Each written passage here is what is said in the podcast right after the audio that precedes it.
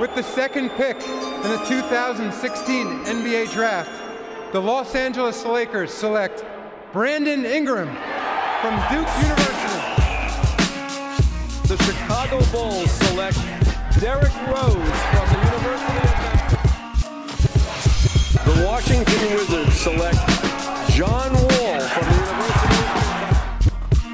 The New Orleans Hornets select Anthony Davis. Un benvenuto a tutti da Filippo e bentornati al decimo episodio di Lake Speaker Corner Focus Draft. Con me in questa puntata Leonardo Sperra da The Shot. Ciao Leo. Ciao Filippo, ciao a tutti. E un bentornato a te eh, in questa ennesima puntata insieme. Ormai abbiamo perso il conto. E in questo episodio parleremo di Jadine McDaniels, talento molto molto interessante, molto intrigante, 5 stelle all'uscita dal liceo, eh, che ha scelto i Washington Huskies come Isaiah Stewart, dove, che ne abbiamo già parlato nella prima puntata di questi mini podcast.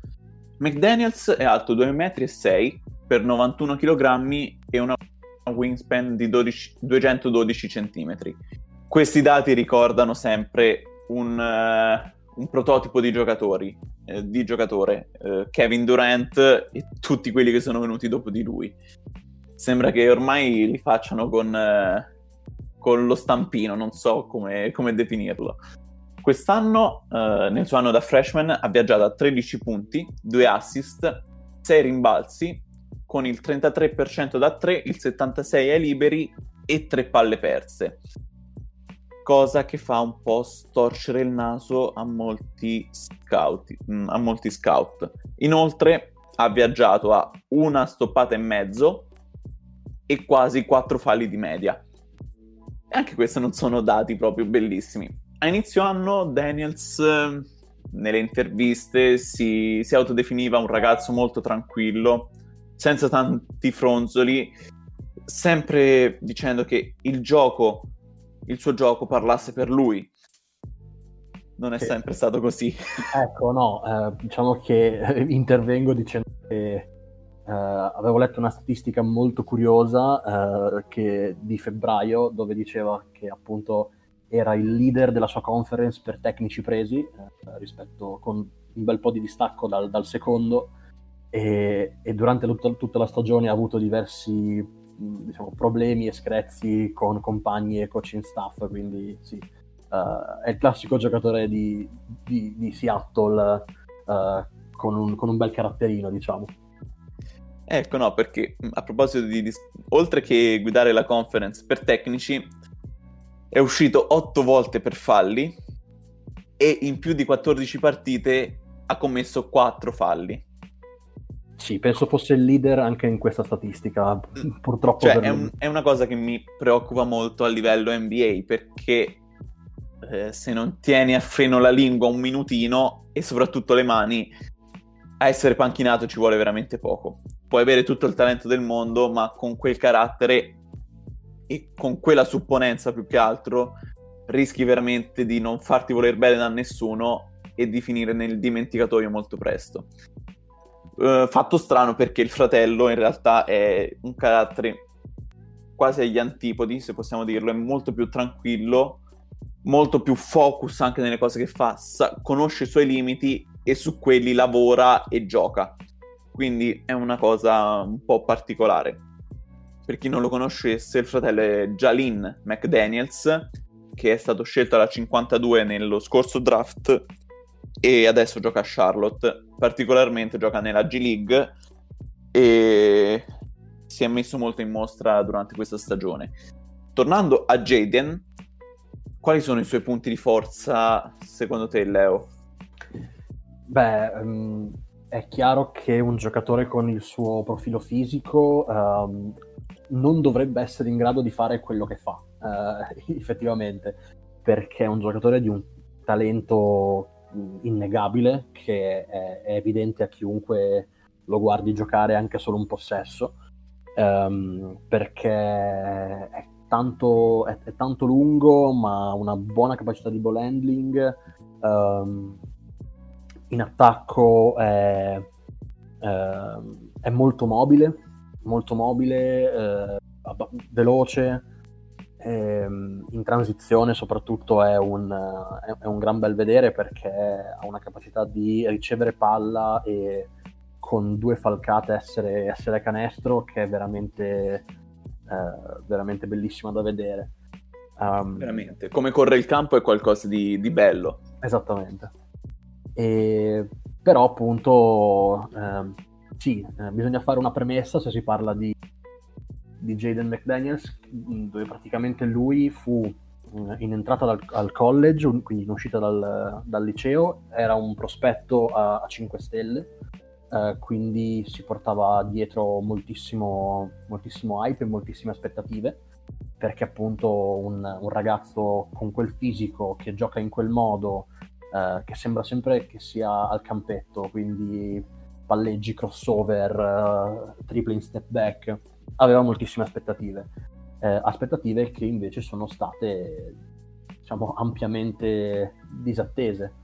Um, addirittura era dato come, eh, come, sicura scelta da lottery, sicuro top 10 di questo draft, molti lo davano anche come papabile prima scelta a prima della stagione eh, e adesso ci ritroviamo a parlarne come, come un, un, giocatore che nessu- non si stupirebbe nessuno se scendesse a fine primo giro. Quindi sì, diciamo che ha deluso le aspettative che si portava dietro in entrata al college.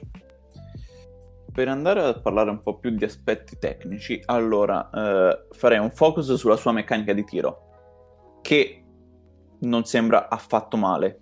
Cioè, comunque è traslabile in NBA e non potrebbe dare problemi, perché il punto di rilascio comunque è alto, ha una meccanica fluida, a quell'altezza soprattutto è difficile da stoppare, quindi su questo non credo ci siano più di tanti problemi. I problemi arrivano quando si parla di shot selection, perché molto spesso si trova a forzare delle situazioni de... anche dal mid range nel quale non, non è non è la miglior scelta a tirare fondamentalmente. No. Questo no. è un vero e proprio peccato perché nel suo bagaglio tecnico gli avessero inserito anche l'intelligenza cestistica, questo veramente sarebbe stato prima scelta assoluta ma a mani basse. Questa sì. è una cosa che mi fa veramente incazzare. Eh e. Sì, appunto, si, si vede beh. che non, non, non ha... Uh, non pensa molto a quello, che, a, a quello, che, succede intorno a lui e lui vede il canestro. Lui vede il canestro e vuole mettere la palla nel canestro. Quello è l'unica cosa che gli importa fare su un campo da basket. È una cosa che non mi spiegherò mai. Oltre a questo, poi non, eh, il lavoro di footwork nel preparare il tiro, il lavoro di ball handling, è tutto pronto. Cioè, è, è lì eh, in attesa di un cervello uh, che, che, arrivi fondamentalmente. Appena uh, incontra un allenatore che veramente gli insegnerà, come si può dire, l'ABC, eh, questo, questo spacca, questo spacca veramente tanto. Che ci riesca però non è scontato. Perché comunque, come hai detto te, sembra veramente un giocatore tipico da campetto, di Seattle tra l'altro. Magari arriverà Jamal Crawford e gli dirà senti facciamo due cosine e ti insegno io un attimo come si sta in NBA dubito anche che come, come mentore sia l'ideale però meglio di niente. Tra l'altro lui ha tirato eh, è stato 83esimo percentile in catch and shoot quindi anche lontano dalla palla può giocare e può starci perché parecchie volte lui si prende dal ball handling e tira che non è la soluzione migliore secondo me per lui, mentre in catch and shoot ha mostrato che può starci e può starci bene. Altri aspetti del suo gioco che ti hanno colpito favorevolmente? Uh, beh, um, ha un, um, una grande capacità dovuta appunto dal suo, dal suo, profilo fisico, quindi dalle braccia molto lunghe, cioè è, infinito, cioè vederlo giocare è veramente infinito questo, questo ragazzo. Um, e è stato bravo um, a crearsi uh, a crearsi tiri intorno al ferro, magari non da un punto di vista percentuali, ma da un punto di vista uh, del, della capacità, nel senso che sovrasta, uh, sovrasta fisicamente quasi tutti gli avversari che, che ha avuto, che, che, si è trovato ad affrontare. Eh, questa cosa ovviamente in NBA sicuramente cambia perché cambia anche il profilo fisico del, degli avversari che, che, ti ritrovi davanti, però ha, un, um, ha, sempre avuto un, un, vantaggio dal punto di vista della, dell'altezza e della lunghezza rispetto agli avversari. Eh, se non parliamo dell'attacco, um, in difesa eh, ha mostrato, soprattutto nella difesa eh, on ball, quindi soprattutto uno contro uno, eh, ha mostrato una, una, velocità di piedi non comune per uno con quel, con quel corpo. Eh, quindi molto, molto rapido e capace di stare sul, sul suo uomo. E ovviamente eh, accoppiato con, con, ali e guardie con quel tipo, con, con, quel, con quella wingspan eh, a, diciamo, spesso si è trovato a bloccare, cioè a stoppare tiri o a, a in, intercettare linee di passaggio, quindi da quel punto di vista è, è sicuramente positivo. Ecco, in difesa veramente è... Eh, allora, può difendere quattro posizioni, perché ad oggi può fare quello. Contro giocatori un po' più fisici ovviamente fa fatica, però può essere un rim protector già mh, nel suo primo anno, perché comunque quell'altezza e quella lunghezza soprattutto gli permettono di coprire bene il, il ferro e lontano dalla palla, come hai detto te, c'ha quel footwork che gli permette di stare con giocatori anche più rapidi di lui e più piccoli. Inoltre riesce a, guard- a mh, lavorare bene sulle linee di passaggio sempre grazie al suo fisico. Cioè, io più guardo questo giocatore e più mi viene in mente è in NBA perché eh, sì, mm, è considerato così alto perché ha quel fisico. Cioè lui è lì grazie al fisico e grazie a quel, la sua meccanica di tiro fondamentalmente. Il resto, cavolo, deve lavorarci. è sì. una cosa che mi fa rabbia tantissimo. Eh, è classico è la classica guardia nel corpo di un lungo, eh, che è sempre stato abituato a giocare come una guardia, nel bene e nel male. Uh, quindi, come dicevamo prima, la shot selection è veramente pessima a tratti, nel senso che lui preferisce giocarsi uno contro uno eh, e poi fare mezzo passo dentro la linea dei tre punti per tirare, per tirare un long two che ovviamente sappiamo essere... Cavolo, c'ha quel palleggio arresto tiro col passo in avanzamento che lo fa ogni cavolo di volta e lo odio. Esattamente, e quello limita tantissimo la sua, la sua efficienza in attacco, cioè è chiaro che sia così, nonostante abbia i mezzi per, il, il, talento per mettere quel tipo di tiri, quello è un tipo di tiro che uh, il 99% dei coach in NBA, dopo il primo che ti prendi, soprattutto a 20 anni nel tuo anno da rookie, tu vieni panchinato e, e, e non vedi il campo per, fino alla fine della partita eh, sì, sì. Quindi, quindi, sì, eh, da quel punto di vista è, è particolare. Poi c'ha doti di playmaking, playmaking veramente scarse. Cioè non, non fa le letture nemmeno più quelle più banali. In, in transizione se guarda in un lato eh, e magari è il lato sbagliato, passa comunque la palla in quel lato e non fa un'altra scelta. Cioè, è quel giocatore che veramente video su video su video su video su video e non sei sicuro che comunque in attacco ti diventi un giocatore che possa esserti utile. L'import- cioè, se in attacco riesci a limitarlo, forse puoi ricavarne un giocatore NBA che può stare in campo. Se eh, soprattutto nell'imprinting iniziale gli lasci fare quello che vuole, questo è un giocatore che rischi di perderlo tempo zero. In, alcun- in alcune comparison che sono uscite, anche per via delle, delle misure, hanno fatto con Ingram la comparison, con un Ingram un po' più leggero. Non è, tu- non è f- totalmente fuori dal mondo in realtà. Non guardiamo la metà campo offensiva, ma guardiamo quella difensiva.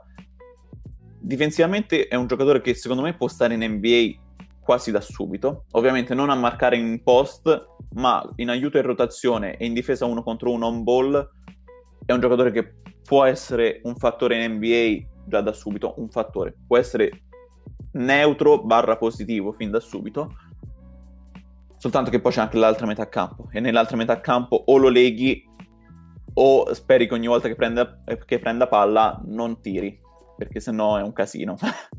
Esatto, Secondo... poi se posso aggiungere eh, dal punto di vista difensivo, come detto prima, ehm, è un giocatore che in difesa uno contro uno sulla palla eh, può, fare, può dire la sua.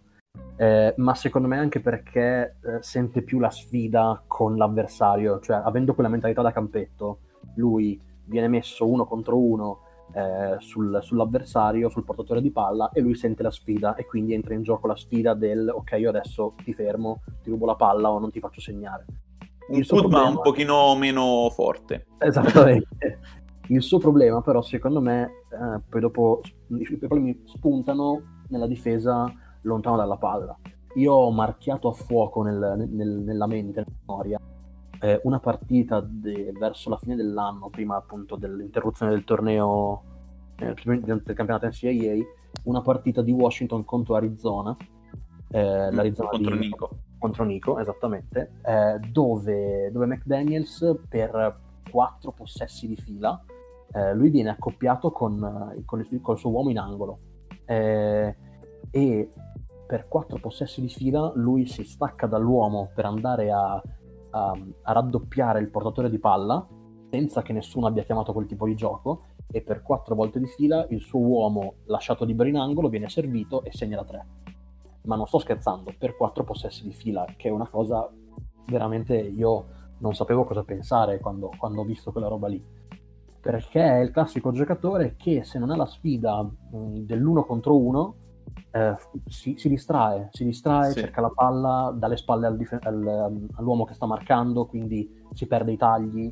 Eh... Poi non, eh, non, dimentichiamoci quello che abbiamo detto come introduzione, cioè questo è uscito otto volte per falli, su 31 partite se non ricordo male. Esattamente. Sì, su Perché 31.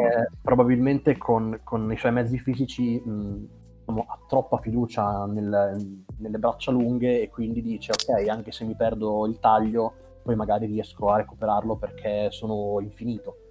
Eh, e, fac- e, così facendo poi appunto fa fallo, fa falli stupidi, fa falli in momenti della partita in cui è l'ultima cosa che vorresti fare. Quindi anche dal punto di vista della difesa lontana dalla palla c'è molto da lavorare, soprattutto a livello mentale, un po' come su ogni altro aspetto del suo gioco in realtà. Cioè, il problema è la testa. Sì, sì, questo infatti, io non, non smetterò mai di dirlo. Video, video, video poi dopo ci vuole il contesto adeguato, che eh, introduco così l'ultimo, l'ultimo punto de, del podcast. Eh, non lo vedo ai Lakers, non lo vedo scelto dai Lakers, lo vedo un progetto triennale con enormi dubbi, fondamentalmente. Questo prima di tre anni non possiamo valutarlo e deve capitare nel contesto ideale per lui. Potrebbe essere Toronto, perché ha un coaching staff veramente di alto livello e hanno probabilmente anche il tempo di aspettarlo. E se no, se facciamo un esempio scellerato, scenda alla 27 con, eh, con i Knicks, sarei preoccupato sia per i Knicks che per lui, perché comunque un talento di questo, gen- di questo tipo potrebbe, potrebbe perder- perdersi. No, concordi? Esattamente, esattamente perché è un, è un, prospetto che ha bisogno di tempo e ha bisogno di finire in un contesto um, uno in cui appunto si possono permettere di aspettarlo. Uh, quindi perché se, se ci, ci, si aspetta che il, dopo il draft lui viene messo in un campo NBA, cioè questa la sua carriera non comincia nemmeno, secondo me. Um, deve, deve appunto sperare di essere scelto da squadre con un buon, se non ottimo, diciamo reparto di sviluppo gio- di giocatori, uh, magari con anche una tanta G League, quindi io lo vedrei benissimo a, a giocare in G League all'inizio per uh, capire un attimo, adattarsi ai ritmi, adattarsi a, a, di- a un diverso coaching staff. E, e se il progetto a lungo termine avrà successo, avremo davanti un giocatore elettrizzante, cioè bello da vedere, con mezzi fisici e con un talento fuori dal comune. Però è un grosso se, quindi sì, appunto sono d'accordo con te quando dici che i Lakers probabilmente non sono la sua destinazione ideale. Cioè, io fossi i Lakers, questo non, non lo guarderei nemmeno quest'anno. Nemmeno io. Grazie Leo. Grazie a te. E ci sentiamo tutti al prossimo episodio. Ciao a tutti. With the second pick in the 2016 NBA Draft, the Los Angeles Lakers select Brandon Ingram from Duke University. The Chicago Bulls select Derrick Rose from the University of. The Washington Wizards select John Wall from the University of. The New Orleans Hornets select Anthony Davis.